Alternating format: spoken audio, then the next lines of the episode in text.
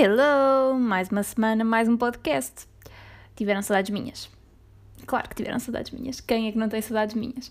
Muita gente, mas isso não interessa aqui para nada. Então não é que a semana passada hum, houve um sismo em Lisboa. Será que, será que podemos mesmo considerar aquilo um sismo, sendo que foi 3.4 na escala de Richter? Não sei dizer Richter, Richter, Richter, não interessa.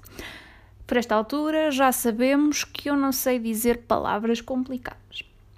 Mas, é, mas é assim, uh, melhor que haver um sismo, que não é um sismo na Grande Lisboa, são as reportagens, as reportagens que se fizeram sobre este sismo são deliciosas, porque as pessoas são absolutamente deliciosas. Vocês têm que ouvir eh, este senhor que isto é demais. O estrondo, conforme, como se fosse uma porta a bater. Pum! Aquilo estremeceu. A minha mãe diz que sentiu aquilo a tremer e depois o, o estrondo. Senti uma coisa esquisita, um barulho esquisito. Pensei que era uma coisa no telhado, fui à rua, não vi nada, voltei para dentro. Senti aquilo, pum! E a minha Maria ouviu aquilo a bater. Também. Opá, sério, muito melhor ouvir pessoas, entrevistar pessoas na rua por estas coisas random. É, a sério, as pessoas são mesmo. pessoas. É um trabalho inglório. Imaginem, e eu tirei jornalismo, mas é um trabalho inglório entrevistar assim pessoas na rua. Porque é assim, primeiro, nunca ninguém quer falar com os jornalistas. E depois, as pessoas que querem falar com os jornalistas é sempre uma amostra, digamos, um tanto ou quanto. Não, não é a melhor amostra, digamos assim. Uh, porque as pessoas. Ah, passei não sei. Senti. Pum! Ah, é demais. Mas é assim, Lisboa também já tem ali um, um historial de sismos. Uh, não sei o que é que as pessoas continuam espantadas depois da quantidade de sismos que já ocorreram em Lisboa, porque há ali umas placas tectónicas, algures no Oceano Atlântico que provocam isto. É assim, hum, acho que é contraproducente a nossa capital ser em Lisboa, porque já vimos que aquilo mais dia menos dia vai outra vez abaixo. Acho que devíamos mudar a capital para a verdadeira capital nacional, que é Mangualde. Mangualde é a capital. Nem sequer a capital do distrito é, mas podia ser a capital de Portugal. Porque pelo menos já está mais no interior, não sujeito pelo menos a tsunamis nem a sismos uh, pronto, que era mais seguro. E sendo que temos os pastéis de feijão que uh, são um monumento nacional. Por isso, temos um monumento nacional e pronto. E, e punhamos lá a capital. Mas é assim, uh, em relação aos, aos sismos, quão bom era quando tínhamos simulacros de hum, sismos, não, os de sismos por acaso não eram assim tão bons. Bons, bons eram os de incêndio, os simulacros de sismos só nos mandavam ir para debaixo da mesa, tipo ficámos lá um bocado e depois saímos debaixo das mesas. Bom, bom, bom eram os simulacros dos incêndios quando estávamos na escola. Que maravilha. Era, era um dia que já sabíamos que não íamos fazer nenhum. E os professores coitados também já sabiam que era um dia pá, coisa aquilo é tão bom, não fazíamos nada, tocava as sirenes e dava... Vamos ver um caminhão dos bombeiros, vamos ali para o meio do monte e não vamos fazer nenhum, nada o dia todo. Era bem fixe, por acaso. Um, o que me leva a pensar que, de facto, as crianças uh, não gostam da escola nem das aulas. Eu, por acaso, gostava muito, sempre gostei não propriamente, se calhar, de todo o esforço que tinha que fazer para estudar, mas hum, gostava das aulas. E gosto. Até porque sou uma pessoa que trabalha com. Quantos anos é? 27 anos. Uh, e acho por bem que é interessante ter aulas de italiano. Porquê? Não tenho nada que fazer. Para além de trabalhar, não tenho coisas interessantes para fazer. Se calhar não. Se calhar não tenho assim coisas muito interessantes para fazer. Mas uh, deixem-me terminar aqui o meu pensamento dos, dos simulacros, porque uh, nunca foi feito um simulacro no meu local de trabalho. Já lá estou há 4 anos, se calhar há aqui qualquer coisa que não está certo. Mas se houver um incêndio, que eu já andei a dar lá as voltas, se houver um incêndio, ou se houver um simulacro de incêndio, pronto, O sítio para o qual devemos ir se houver um incêndio é, uh, sim, um ponto alto que todo à volta tem um enorme matagal. Isso a minha questão é, se houver um incêndio e se nós formos para o sítio apelidado de seguro, morremos mais depressa queimados. Porque aquele matagal vai arder todo, não vai? E com o matagal ardemos nós também. Não? Estou a pensar bem? Estou a pensar mal? Se calhar não estou a pensar todo, mas eu acho que nessa situação, hum, visto que não posso correr, correrei à mesma para longe de todo o incêndio. Era só isto que eu queria dizer. Hum, e não é que. Ah, há uma coisa que me chateia, que me chateia profundamente, e este podcast já está com um ritmo péssimo, porque isto hoje está a custar aqui a engrenagem, mas há uma coisa que me irrita profundamente e acho que é uma coisa que nos irrita a todos, ou se calhar não nos irrita a todos, porque tem que haver pessoas dos dois lados desta situação.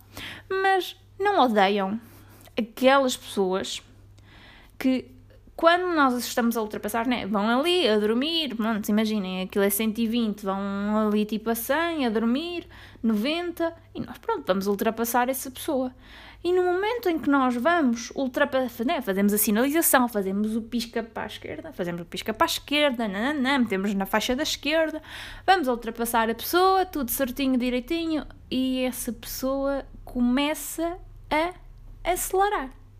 Até então estava a dormir, mas a partir do momento em que se sente ameaçada pelo ultrapassanço da outra pessoa, decide que é uma boa altura para acelerar.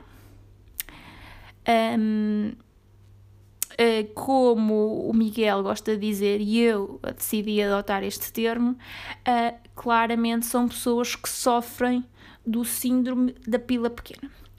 E não é estranho que a maior parte das pessoas a quem isto acontece são homens. Normalmente não são as mulheres que aceleram quando estão a ser aceleradas, são os homens que aceleram quando estão a ser ultrapassados. Então, se for, se estiverem a ser ultrapassados por mulheres, aquilo deve fazer ali um clique estranho no cérebro deles e se calhar acho que ainda é um trigger maior quando são mulheres que os estão a ultrapassar. Uh, depois de serem ultrapassados ficam outra vez a dormir o seu soninho.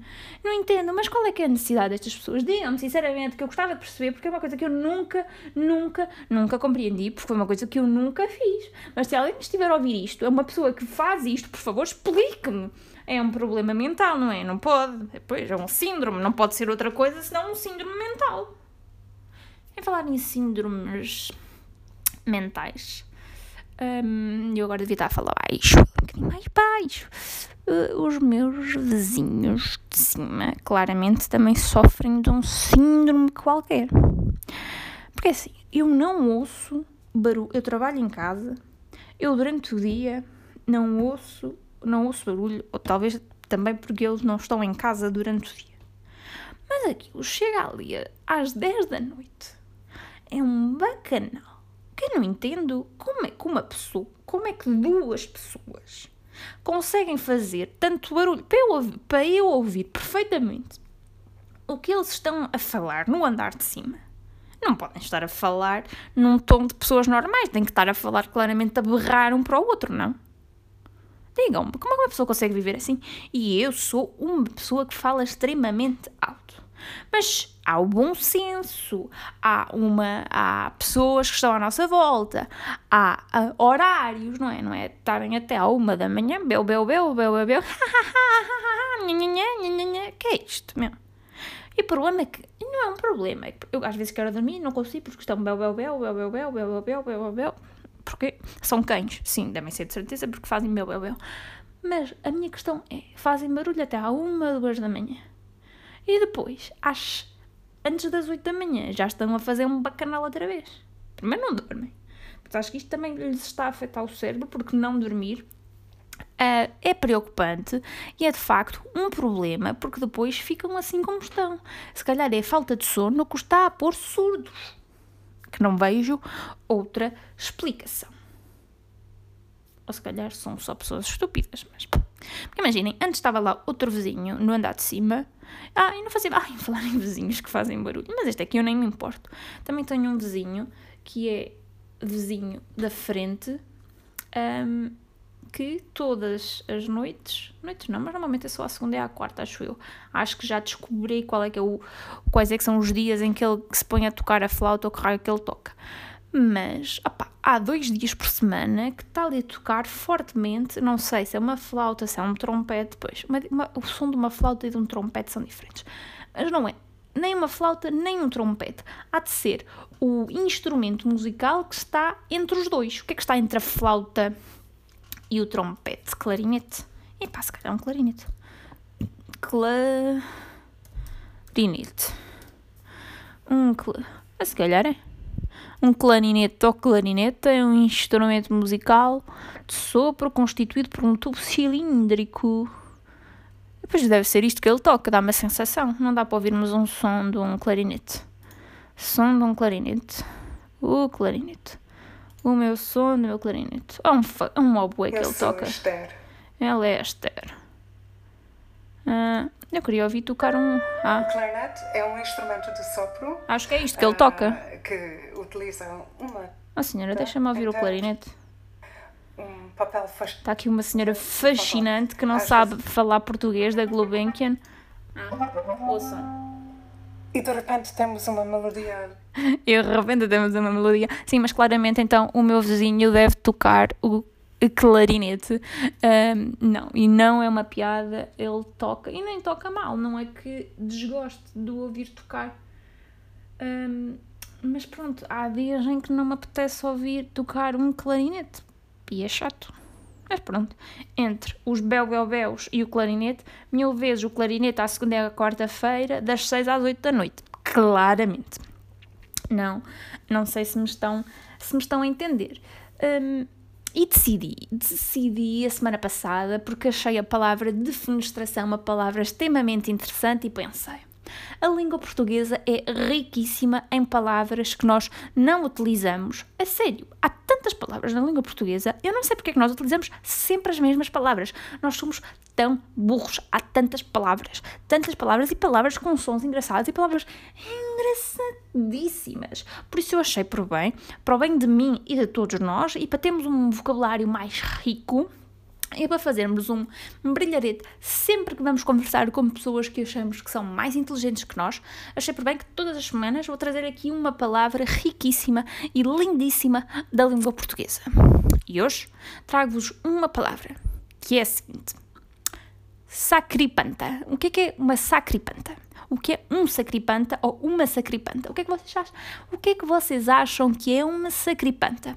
Vou-vos deixar. Uh, dois, três segundos, quatro segundos para pensarem o que é o sacripanta. Sacripanta, ok, já passou. Acham que é uma pessoa assídua? Acham que é um paradigma? Acham que é um velhaco? Ou acham que é uma pessoa resiliente? Velhaco também é uma palavra extremamente bonita, não é? Velhaco. Tenho-vos a dizer que Sacripanta, de facto, é um velhaco ou um patife. É uma pessoa desprezível, de mau caráter. Ou pode ser também um beato fingido. Que tudo isto, junto e misturado, me parece a combinação perfeita. Sendo que sacripanta tanto dá para chamar sacripanta uma mulher como dá para chamar sacripanta um homem. Todos somos sacripanta, sendo que eu não sou sacripanta porque eu não sou uma patife. Mas esta palavra vem de, de um poema épico do Orlando, uh, do Orlando enamorado, do Mateo Maria uh, Boiardo, seja lá quem é este senhor, que chamou Sacripante a alguém. Ah, vem do italiano, que belíssimo! Mamma mia! Santo Dio! Mm, Dio mio! Pronto, então, sempre que acharem que a pessoa que está à vossa frente é desprezível e tem muito mau caráter, é, por exemplo, a sério, eu às vezes passo-me com o Miguel, ele quando tiver a ser desprezível para mim, vou lhe dizer, para de ser sac... Ai, nem consigo dizer, porque o Miguel, na verdade, não é sacripanta. Mas há muitas pessoas... Ah, mas é assim, eu agora posso insultar as pessoas sem as pessoas saberem que eu estou a insultar. Mas pá, para de ser sacripanta.